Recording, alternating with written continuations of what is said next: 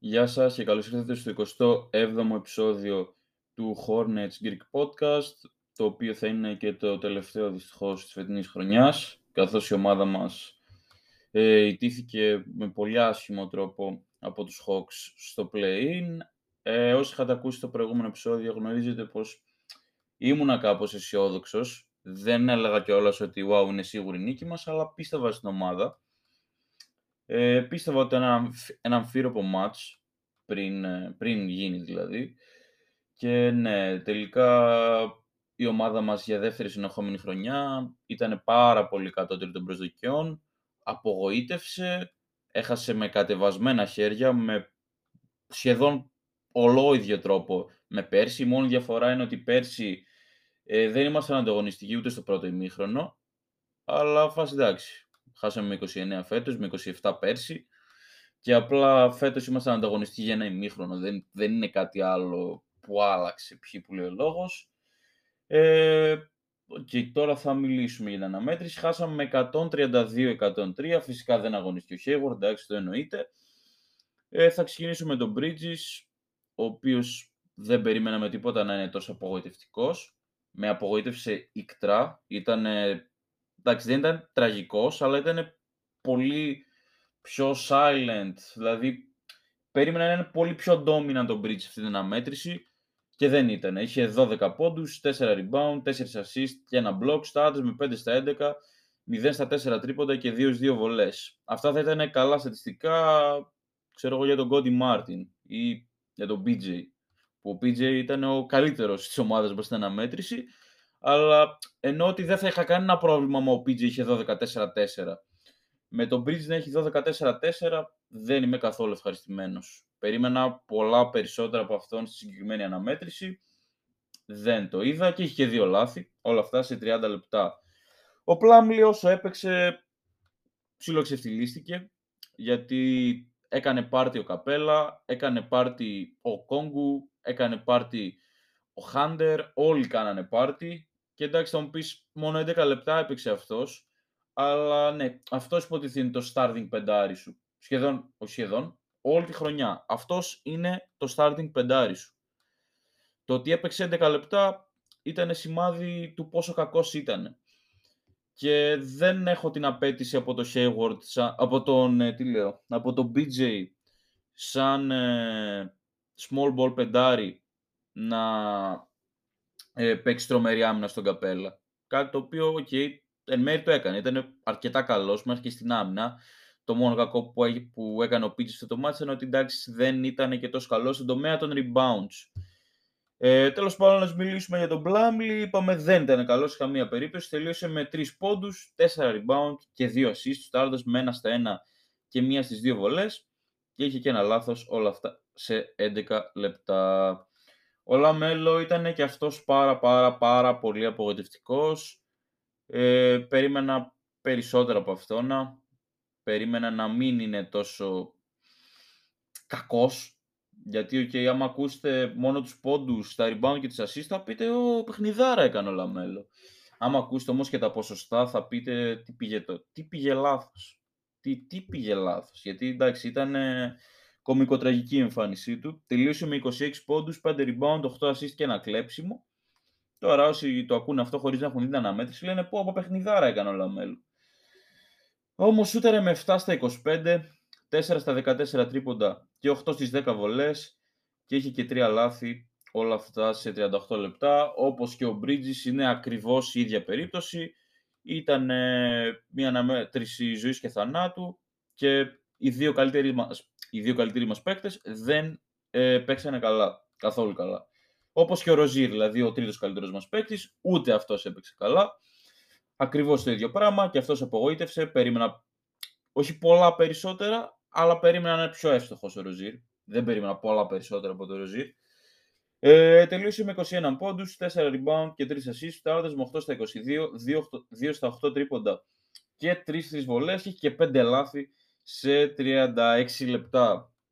Ε, ναι, και να πούμε ότι στο ημίχρονο είχε 5 πόντους, πολλοί πόντοι του ήρθαν σε garbage minutes, το ίδιο ισχύει και για το Λαμέλο. Οπότε ναι, πάμε τώρα στο McDaniels. γενικά υπήρχαν κάποιοι παίκτες τους οποίους δεν τους παρατήρησα πάρα πολύ. Γιατί από το σημείο που η διαφορά πήγε στους 20 και μετά, ήμουνα πάρα πάρα πολύ στεναχωρημένος, απογοητευμένος. Δεν έδινα τόσο μεγάλη προσοχή στο μάτς, κυρίως ήμουνα στο Twitter, ε, έβλεπα τι λέγανε οι fans μας, όλοι ήταν πάρα πολύ απογοητευμένοι. Εντάξει, δεν είναι ότι δεν έβλεπα και καθόλου τι γινότανε, αλλά ναι, δεν ήμουν 100% συγκεντρωμένος όπως στην αρχή, όπως στην αρχή της αναμέτρησης. Οπότε δεν έχω πλήρη άποψη για τον McDaniels. Φάση δεν ήταν ούτε καλός ούτε κακός. Σίγουρα, άμα μου έλεγε εσύ ευχαριστημένος από αυτά που έκανε ο McDaniels 4, θα του έλεγα Ε, όχι. Τέλος πάντων, τελείωσε με 7 πόντους, 4 rebound και μία assist. Το Άρντε με 2 στα 6 και 2 στα 4 τρίποντα, αλλά και μία στις δύο βολές και είχε και ένα λάθος. Όλα αυτά 26 λεπτά. Το ότι έπαιξε χθες 26 λεπτά ο McDaniels εντάξει είναι λίγο suspect. Απλά πιστεύω ότι έγινε κυρίως επειδή χάναμε με 400 πόντους. Αποβλήθηκε κιόλας ο Bridges, οπότε έδεσε το γλυκό. Και ναι, αυτά για το McDaniels. Ο Κόντι Μάρτιν ήταν σίγουρα χειρότερος από το McDaniels. Ήταν κακός. Με απογοήτευσε. Αλλά εντάξει, δεν με απογοήτευσες ο... η τριάδα σίγουρα. Τελείωσε με 2 πόντους, 6 rebound, 1 assist και 2 κλεψίματα. Στο με 0 στα 3, 0 στα 1 τρίποντα και 2 4 βολές. Είχε και ένα λάθος σε 22 λεπτά. Αλλά να πούμε ότι χωρίς τον Κόντι Μάρτιν, ο Τρέι Γιάνγκ δεν νομίζω να αντιμετώπισε τόσο μεγάλα προβλήματα Κυρίως στο πρώτο ημίχρονο αλλά και στο δεύτερο, δηλαδή δεν τελείωσε με τίποτα εξωπραγματικά ποσοστά, νομίζω είχε 8 στα 24 ξέρω εγώ, που εντάξει χωρίς τον Κόντι Μάρτιν ε, μην το σκέφτεστε, δεν καμία σχέση. Οπότε ναι, ήταν κακός επιθετικά, καλός αμυντικά, αλλά σε γενικές γραμμές ήθελες, άντε δεν ζητάω να βάλει 10 πόντους, βάλε 6 πόντους ρε Κόντι, μην χάσεις το 0 στα 3, 2 4 βολές, εντάξει είναι λίγο και λιούμπρικα πράγματα. Τέλος πάντων, ε, ο Χάρελ ήταν ο ένας από τους δύο παίκτες για τους οποίους έχω να πω πολύ καλά λόγια για την αναμέτρηση αυτή. Ο Χάρελ ε, δεν πήρε όσο χρόνο θα έπρεπε κατά με, αλλά μας κράτησε σίγουρα στην αναμέτρηση, κυρίως στα τέλη της πρώτης με αρχές της δεύτερης, όπου είχε βάλει 8 πόντους μέσα σε 6 λεπτά. Ε, γενικά μετά δεν δεν πήρε πολύ χρόνο, μπήκε όταν η αναμέτρηση ήταν τελειωμένη και γενικά, ναι, okay, δεν, ε, δεν αξιοποιήθηκε όπως θα έπρεπε στην αναμέτρηση αυτή. Πάντως, να πω ότι είμαι πολύ ευχαριστημένος από την εμφάνισή του, τα έδωσε όλα, δεν μπορούσα να ζητήσω κάτι παραπάνω από το Χάρελ, δεν μπορώ βασικά. Τελείωσε με 9 πόντους, 3 rebound και ένα block starters με 2 στα 3 ε, και 5-6 βολές, όλα αυτά σε 16 λεπτά. Άμα έπαιρνε και παραπάνω χρόνο, σε λεπτά που μετρούσαν, δηλαδή όχι όταν η διαφορά είχε πάει στους 16, ξέρω εγώ, ε, θα μιλούσαμε για μια τελείως διαφορετική ιστορία. Θα μπορούσε κάλλιστα να έχει πιει 15 πόντους και 7 rebound. Αλλά ναι, με τι κίνητρο να μπει όταν η αναμέτρηση είναι τελειωμένη. Έτσι. Ε, ο Ούμπρε ήταν κακός, εντάξει, τι να πούμε, δεν με έκανε εντύπωση αυτό, περίμενα ότι στα δύσκολα ο Ούμπρε δεν θα ε, είναι και τόσο καλός. Τελείωσε με 3 πόντους και 3 rebounds, στάρτες με 1 στα 5 ε, και 1 στα 4 τρίποντα και είχε και ένα λάθος σε 16 λεπτά. Καμία εντύπωση, δεν μου έκανε αυτό. Ήμουν σχεδόν σίγουρος ότι ο Ούμπρε θα κάνει κακό μάτς χθες. Ε, ο Αϊζέ ούτε αυτός ήταν καλός. Ε, ναι. Τελείωσε με 3 πόντους, 2 rebound και 1 assist, στάρτες με 1 στα 4 και ένα στα ένα τρίποντα, όλα αυτά σε 6 λεπτά. Τώρα πάμε στον παίκτη του αγώνα, ο οποίος σας είπα και πριν ποιος ήταν, ο PJ Washington. Ε, πάρα πολύ καλή εμφάνιση. Δυστυχώς τον απογοήτευσε κυριολεκτικά όλη η υπόλοιπη ομάδα εκτός του Χάρελ. Ε, τελείωσε με 17 πόντους, 6 rebound, 2 assist, 1 κλέψιμο και 2 block. Στο με 7 στα 10, ε, 3 στα 5 τρίποντα και όλα αυτά έγιναν σε 38 λεπτά. Του βγάζω το καπέλο μου. Πραγματικά μας έχει κλείσει το στόμα ο PJ και πιστεύω ότι θα του άξιζε μια ανανέωση το καλοκαίρι στο range των 11,5-12 εκατομμυρίων ετησίως, δεν ξέρω για πόσα χρόνια, δεν ξέρω αν θέλει περισσότερα κιόλας, αλλά ναι. Πιστεύω ότι θα τα αξίζει τα λεφτά που θα πάρει ο PJ. Δεν ε, περιμένω να πούμε «Α, σε αφήνουμε να φύγεις», παρόλο που ήταν απογοητευτικός για ένα μεγάλο διάστημα της σεζόν. Δηλαδή, λέγαμε διώξε τον BJ. Θυμάμαι κυριολεκτικά πριν την ε, trade deadline, τη μέρα της trade deadline, μου έκανε τεράστια εντύπωση που δεν είχαμε διώξει τον BJ. Αλλά στην τελική πάλι καλά δεν τον διώξαμε. Έτσι, έκανε μεγάλο step up στο τέλος της χρονιάς και μακάρι να συνεχίσει έτσι και την ερχόμενη σεζόν. Ε, τώρα, τι να πω για την αναμέτρηση. Σας είχα πει, ήταν εκεί για το παιχνίδι ε, το match-up Hunter Bridges, το κέρδισε ολοκράτο ο Hunter, ο οποίος ήταν πιθανότατα ο καλύτερος παίκτης των Hawks. Έκανε ένα από τα καλύτερα match, όχι της καριέρας, δεν ξέρω βασικά πάρα πολλά για τον Hunter σαν παίκτη. Απλά ναι, είμαι σίγουρος ότι είναι ένα από τα καλύτερα match της καριέρας του. Έτσι. Δηλαδή, αλλάζω λίγο τα λόγια μου τώρα, αλλά είμαι σίγουρος ότι είναι ένα από τα καλύτερα match της καριέρας του, πόσο μάλλον σε τόσο σημαντική περίσταση, έτσι. Σε do or die αγώνα, elimination game. Και ναι. Πάμε τώρα σε κάποια θέματα που αφορούν κυρίως το αποτέλεσμα της αναμέτρησης. Ε, εγώ είμαι ξεκάθαρος. Πιστεύω ότι μετά από, μετά από αυτή την αναμέτρηση ο Μπορέγκο πρέπει να φύγει. Δηλαδή και να κερδίζαμε δεν θα είχα πολύ διαφορετική άποψη, αλλά όταν για δεύτερη συνεχόμενη χρονιά χάνεις με σχεδόν ακριβώς τον ίδιο τρόπο στο 9-10 παιχνίδι των play-in, βγαίνεις δέκατος δηλαδή, δεν ξέρω γιατί υπάρχει λόγος να κρατήσεις τη δουλειά σου για πέμπτη χρονιά. Δηλαδή, τέσσερις σεζόν και το μόνο που έχει να επιδείξει ο Μπορέγκο είναι μια winning season, δηλαδή η φετινή που είχαμε ρεκόρ 43-39. OK, okay, θα το δώσω ότι είναι άτυχος. Είμαστε γενικά άτυχοι που με ρεκόρ 43-39 βγήκαμε 10. Εντάξει, αυτό είναι πραγματικά ανήκουστο. Συνήθως με ρεκόρ 43-39 βγαίνεις έκτος, στη χειρότερη 7ο 8ο. Τώρα η Ανατολή είναι στα καλύτερά της, έτσι. Αλλά αυτό δεν σημαίνει πως εμείς πρέπει να πούμε «Α, εντάξει ρε James, ξέρεις κάτι, είναι καλή, είναι καλή Ανατολή, άρα ας είμαστε εμείς μέτροι. Ας δεχτούμε εμείς τη μετριότητα». Όχι, δεν πρέπει να συμβεί κάτι τέτοιο. Δεν γνωρίζω ε, ποιοι προπονητές ακριβώς είναι διαθέσιμοι για αντικαταστάτες του. Γιατί διαβάζω από πολλούς φαν της ομάδας να λένε: OK, okay, και πες ότι φεύγει ο Μπορέγκο, ποιος θα έρθει για αντικαταστάτη δεν παίζει τόσο μεγάλο ρόλο. Δηλαδή, ε, οι Timberwolves όταν είχαν διώξει τον Sanders, Saunders, που εντάξει θα μου πεις καμία σχέση ο Saunders με τον Μπορέγκο, εντάξει είναι καλύτερος ο Μπορέγκο, έτσι. Και φέραν τον Chris Finch. Ήταν κανένα κορυφαίο όνομα ο Chris Finch. Όχι, ήταν ένας βοηθός προπονητής στους Raptors, άμα δεν κάνω λάθος. Και από ό,τι είχε αποδειχτεί, είναι ένα διαμάντι. Κάνει εξαιρετική δουλειά. Εμείς γιατί δεν μπορούμε να βρούμε μια ανάλογη περίπτωση; Πρέπει να μείνουμε με τον Μπορέγκο μέχρι το 2044 δηλαδή.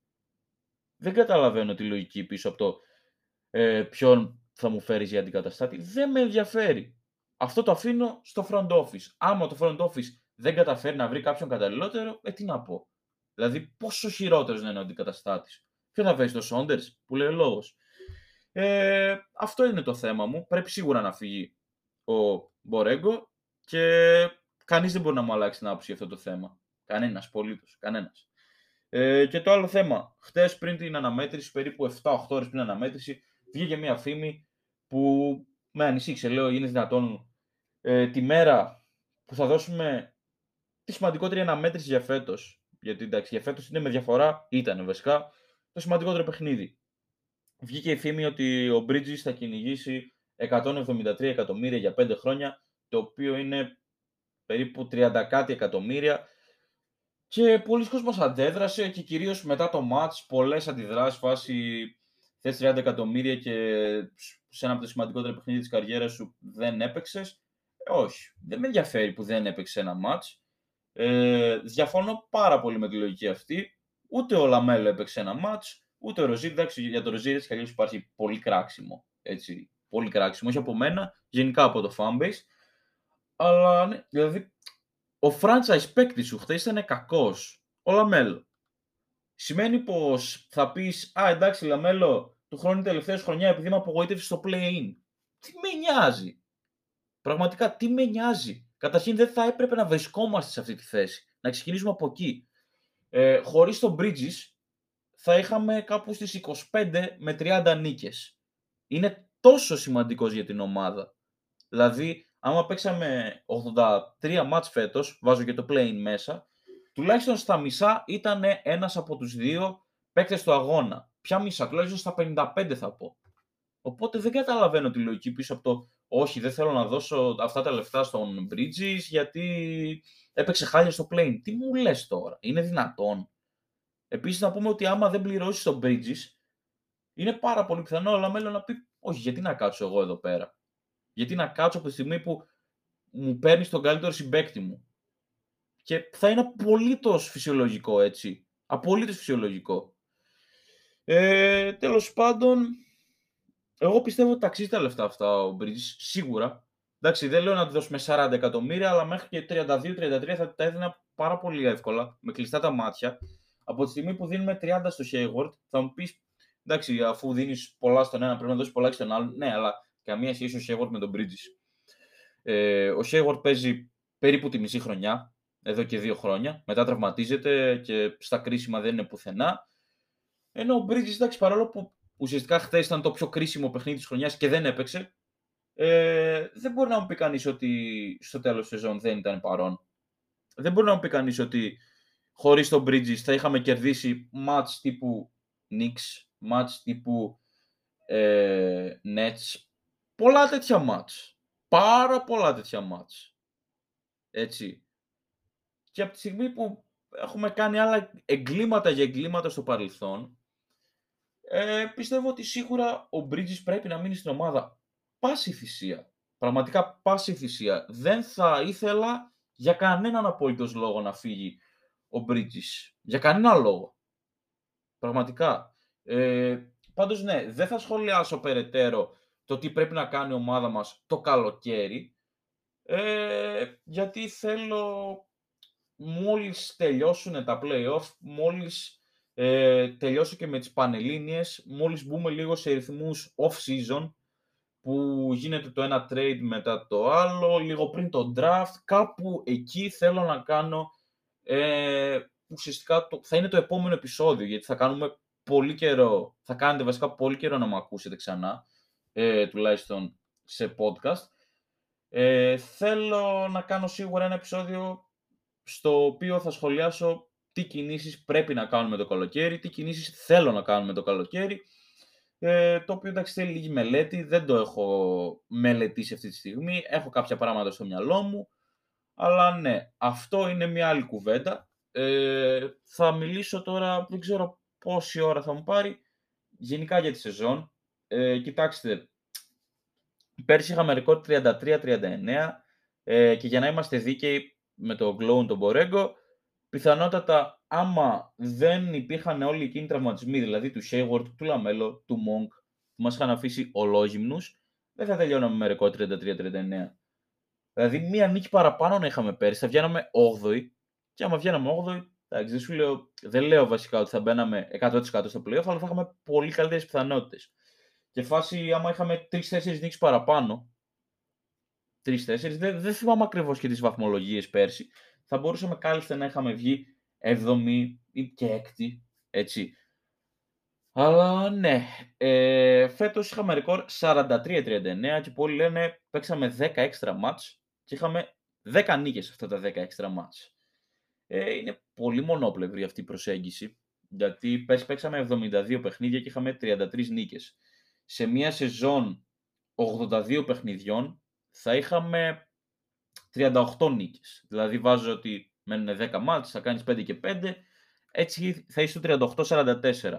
Δηλαδή φέτος ε, η ομάδα βελτιώθηκε κατά 5 παιχνίδια. Δηλαδή από το 38-44 που θα είχαμε άμα ήταν η σεζόν 82 παιχνιδιών ε, έχουμε 44-39. Ε, είναι σίγουρα μια βελτίωση αυτή και όπως είπα και πριν είμαστε πολύ άτυχοι γιατί η Ανατολή είναι ιστορικά δυνατή κτλ. Τα έχω πει νομίζω πολλές φορές αυτά και σε άλλα επεισόδια. Ε, όμως δεν είναι αρκετό το 43-39. Σίγουρα έχουμε κάνει και μεγάλες νίκες φέτος απέναντι σε καλύτερους αντιπάλους, αλλά αυτό δεν μου λέει πολλά από τη στιγμή που έχουμε κάνει και πολλές ήττες απέναντι σε χειρότερους αντιπάλους. Έτσι. Ε, ναι. Τώρα δεν ξέρω τι θα μας επιφυλάσει στο μέλλον για την επόμενη χρονιά. Σε καμία περίπτωση δεν ξέρω. Αλλά ναι, αναμένω να δω πραγματικά τι θα κάνουμε το καλοκαίρι, αλλά ναι, κάποια πράγματα που αξίζει να αναφερθούν για τη ζώνη αυτή είναι η περίοδος δε, δεφορμαρίσματος που νομίζω είχε συμβεί τέλη Ιανουαρίου προς αρχές Φεβρουαρίου. Μας τύχησε πάρα πολύ, πάρα πολύ. Αν είχαμε κάνει φάση 47 νίκες, θα ήμασταν εκτή, πέμπτη. Θα ήμασταν σε τόσο καλή θέση. Αν είχαμε κάνει τέσσερις παραπάνω νίκες. Να σας πω κάποια παραδείγματα. Το μάτς μέσα στη Μινεσότα. Το μάτς με τους Hit που ήταν και σφαγή, αλλά τέλος πάντων. Το μάτς με τους Magic, το μάτς με τους... Ε, με ποιους να δεις ήταν, με τους Pistons, εννοείται με τους Pistons, το μάτς με τους Rockets μέσα στο Houston, έχω πει ήδη πέντε μάτς. Άμα είχαμε πάρει αυτά τα πέντε μάτς, θα βρισκόμασταν σε πολύ καλή θέση. Δεν θα, δεν θα έκανα αυτό το επεισόδιο βασικά σήμερα, έτσι. Θα περιμέναμε το Σουκού να δούμε με ποιο θα παίζαμε. Λογικά με τους Bucks, ξέρω, κάτι τέτοιο. Αλλά αυτό δεν συνέβη. Ε, ναι, γενικά, να μιλήσω λίγο για, για τους παίκτες, έτσι. Ο Bridges, όπως είπα, ε, ήταν ένας από τους δύο πρωταγωνιστές, όπως και ο Λαμέλο, και οι δύο ε, σημείωσαν τρομερή πρόοδο ε, και ευελπιστώ ότι θα δούμε τον Bridges του χρόνου στη Σάρλοτ. Ε, γενικά, δεν ε, θέλω να πιστεύω ότι το front office θα κάνει κάποιο λάθος, αλλά τέλος πάντων μίλησα για τους δύο, τώρα πάμε στο Ροζίρ. Ο Ροζίρ δεν έκανε εντυπωσιακή χρονιά, ήταν ασταθής, ξεκίνησε τη σεζόν σε πολύ χαμηλούς ρυθμούς. Θα πω ότι ήταν μια καλή σεζόν για τον ίδιο, δεν ήταν εξαιρετική σε καμία περίπτωση. Δηλαδή θα το έβαζα ένα 8 στα 10 μέρα του κανείς. Τι πιστεύεις για τον Ροζίρι. Φέτος 7,5 με 8 στα 10. Γιατί έκανε και πολλά μέτρια προς κακά μάτς. Ε, πάμε τώρα στο Hayward, ο οποίο θα είναι μια απογοήτευση σχέτη και μισή. Ακόμα και όταν έπαιζε, δεν ενθουσίαζε κανέναν. Θα είχε κάνει 2-3 breakout games. Άντε να έχει κάνει 5 το πολύ. Δεν ενθουσίαζε. Πάμε τώρα στο Νούμπρε, ο οποίος έχει ξεκινήσει εξαιρετικά τη σεζόν. Παρόλο που ήταν ψηλοσταθή, έκανε ένα κακό μάτς που και που. Αλλά από το All-Star Break και μετά ίσως και λίγο πριν το All-Star Break, ο Ούμπρε το έχασε, ε, άρχισε να παίζει τραγικά, δεν ξέρω γιατί, πολύ στεναχωρικόνα και ναι, ελπίζω άμα μείνει στην ομάδα να είναι πιο σταθερός του χρόνου. Δεν είναι ότι έχω κάποιο θέμα με τον Ούμπρε, ότι τον μισώ και χειτάρω. Απλά παίζει άσχημα. Έπαιζε άσχημα για περίπου μισή χρονιά. Μισή χρονιά εννοώ σε αναλογής σε NBA, δηλαδή για δύο μήνες, ξέρω εγώ, τρεις μήνες έπαιζε χάλια. Ε, και δεν θέλω να δω κάτι ανάλογο και του χρόνου, έτσι. Τώρα πάμε στον BJ, ο οποίος ε, πολύ γνωρίζετε πως είχα πει πολλά πράγματα γι' αυτόν, δεν με ενθουσίαζε, έπαιζε άσχημα για ένα μεγάλο διάστημα στη σεζόν ε, και όντως ήθελα να φύγει. Αλλά με το step up στα σημαντικότερα ουσιαστικά παιχνίδια της σεζόν, δηλαδή στα τελευταία 15-20 παιχνίδια, ο PJ με κέρδισε. Ο PJ δεν έκανε καλή χρονιά, έκανε μέτρια χρονιά επειδή είχε ένα καλό σπαν και ένα κακό σπαν, θα πω ότι ήταν μέτριος.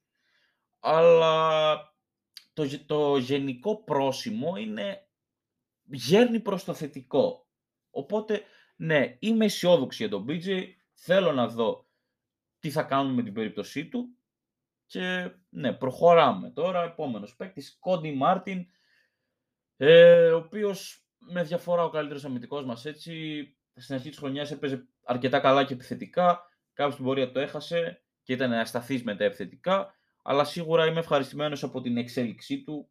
Έκανε μεγάλη πρόοδο. Κανείς δεν περίμενε ότι ξαφνικά ο Κόντι Μάρτιν θα γινόταν ένας σεβαστός role player, γιατί πλέον αυτό είναι ένας σεβαστός role player, ε, θα δείξει πάντως τι θα γίνει και του χρόνου με τον ίδιο. Περιμένω να είναι πάνω κάτω στα ίδια επίπεδα, ε, να κάνει που και που ένα αρκετά καλό μάτς επιθετικά, αλλά κυρίως να είναι ένας παίκτης που ουσιαστικά θα χρησιμοποιείται κυρίως για αμυντικούς λόγους. Ε, προχωράμε με Jalen McDaniels, ο οποίος είχε ξεκινήσει αρκετά καλά τη σεζόν και αυτός. Από τότε που γύρισε ήταν απογοητευτικός, έλειπε δύο μήνες τραυματίας. Ε, όμως, εντάξει, έκανε κάποια καλά ματσάκια. Γενικά, δεν έχω κάποιο ιδιαίτερο θέμα με τον McDaniels, απλά θεωρώ ότι δεν έκανε ένα τρομερό παίκτης. Θα μπορούσε κάλλιστα ο Θόρ να παίρνει τα, λεφτά του, τα λεπτά του, με συγχωρείτε, ε, κάλλιστα. Και ναι, δεν ε, ξέρω, δεν με ενθουσιάζει ο McDaniels. Δεν θα είχα κανένα θέμα άμα δεν βλέπαμε π.χ. του χρόνου ούτε δύο λεπτά το McDaniels. Αλλά ναι, σε γενικές γραμμές, μέτρια σεζόν και αυτός βγαίνει προς το θετικό πρόσημο, αλλά εντάξει, καμία σχέση με τον BJ έτσι. Προχωράμε τώρα στον επόμενο παίκτη. Να μιλήσουμε τώρα για τους rookies. Όχι, να μιλήσουμε λίγο για ε, Isaiah Thomas και για Μόντρες Χάρελ, που ήρθαν ε, ουσιαστικά στη μέση της σεζόν. Ο Thomas λίγο πιο μετά κιόλας, και ο Χάρελ βασικά, αλλά ο Thomas ακόμα πιο μετά. Θα μιλήσω πρώτα για τον Χάρελ, ο οποίος έχει ξεκινήσει εξαιρετικά ε, το σπάν του στην ομάδα, με κάτι εμφανίσεις 20 πόντι και 15 rebound, ξέρω εγώ, ή 17 πόντι και 8 rebound. Στην πορεία ε, άλλαξε και τον τρόπο με τον οποίο το χρησιμοποιούσε ο Μπορέγκο και γενικά okay, είναι ένα καλό πεντάρι για να έρχεται από τον πάγκο. Δεν θα είχα κανένα θέμα να τον δω του χρόνου στην ομάδα, απλά ε, τώρα ξεφεύγω λίγο και πηγαίνω στο επεισόδιο που σας είχα πει ότι θα κάνω το καλοκαίρι. Ε, θα ήθελα πάρα πολύ να τον δω ως αλλαγή, ως ε, το δεύτερο πεντάρι μας, αλλά με λογικό συμβόλαιο. Δεν θα ήθελα πια να του δώσω 14 εκατομμύρια. Για κανένα λόγο. Ε, πάμε τώρα στον Τόμας, ο οποίος ήρθε με δεκαήμερο, πήρε και δεύτερο δεκαήμερο και στην τελική ομάδα μας τον κράτησε. Ε, ήταν ασταθής, αλλά δεν περίμενα κάτι παραπάνω από τον Τόμας. Είμαι γενικά ευχαριστημένος από αυτά που πρόσφερε στην ομάδα. Χάρηκα που είδα έναν από τους all-time αγαπημένους μου παίκτες να φοράει τη φανέλα μας.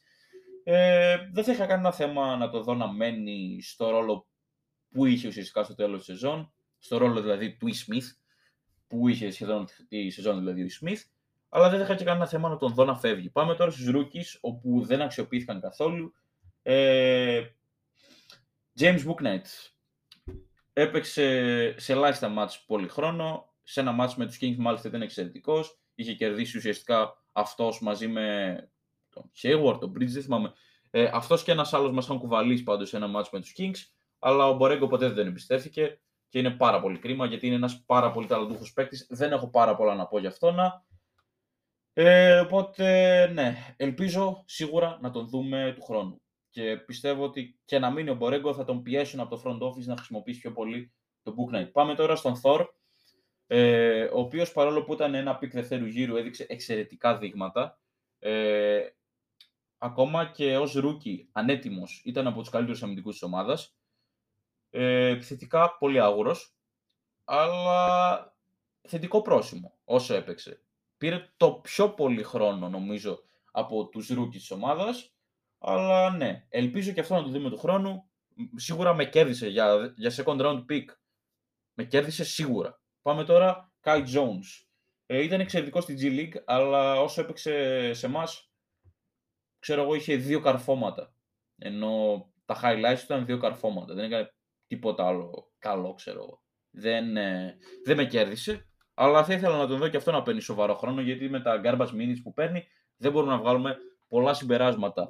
Νομίζω ο τελευταίος παίκτης που έμεινε, γιατί εντάξει δεν θα, δεν θα μιλήσω για τον Smith που έχει φύγει από την ομάδα, είναι ο Nick Richards, ο οποίος ε, στην αρχή της χρονιάς ε, έδινε πολλά πολύτιμα λεπτά από τον πάγκο. ίσως να έπαιζε καλύτερα και από τον Blumley σε πολλά μάτς, το είχα πει κιόλας.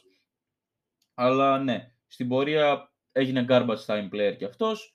Δεν ξέρω γιατί. Δεν είναι τόσο κακός. Ίσως και λόγω της προσθήκης του Χάρελ. Αλλά και πριν την προσθήκη του Χάρελ δεν έπαιζε πολύ. Τέλος πάντων. Ε, ναι. Γενικά από αυτό είναι ένα μέτριο πρόσημο. Δηλαδή βγαίνει προς το θετικό κι αυτός. Θα μου πεις λίγο πολύ καλός δεν είσαι με όλους.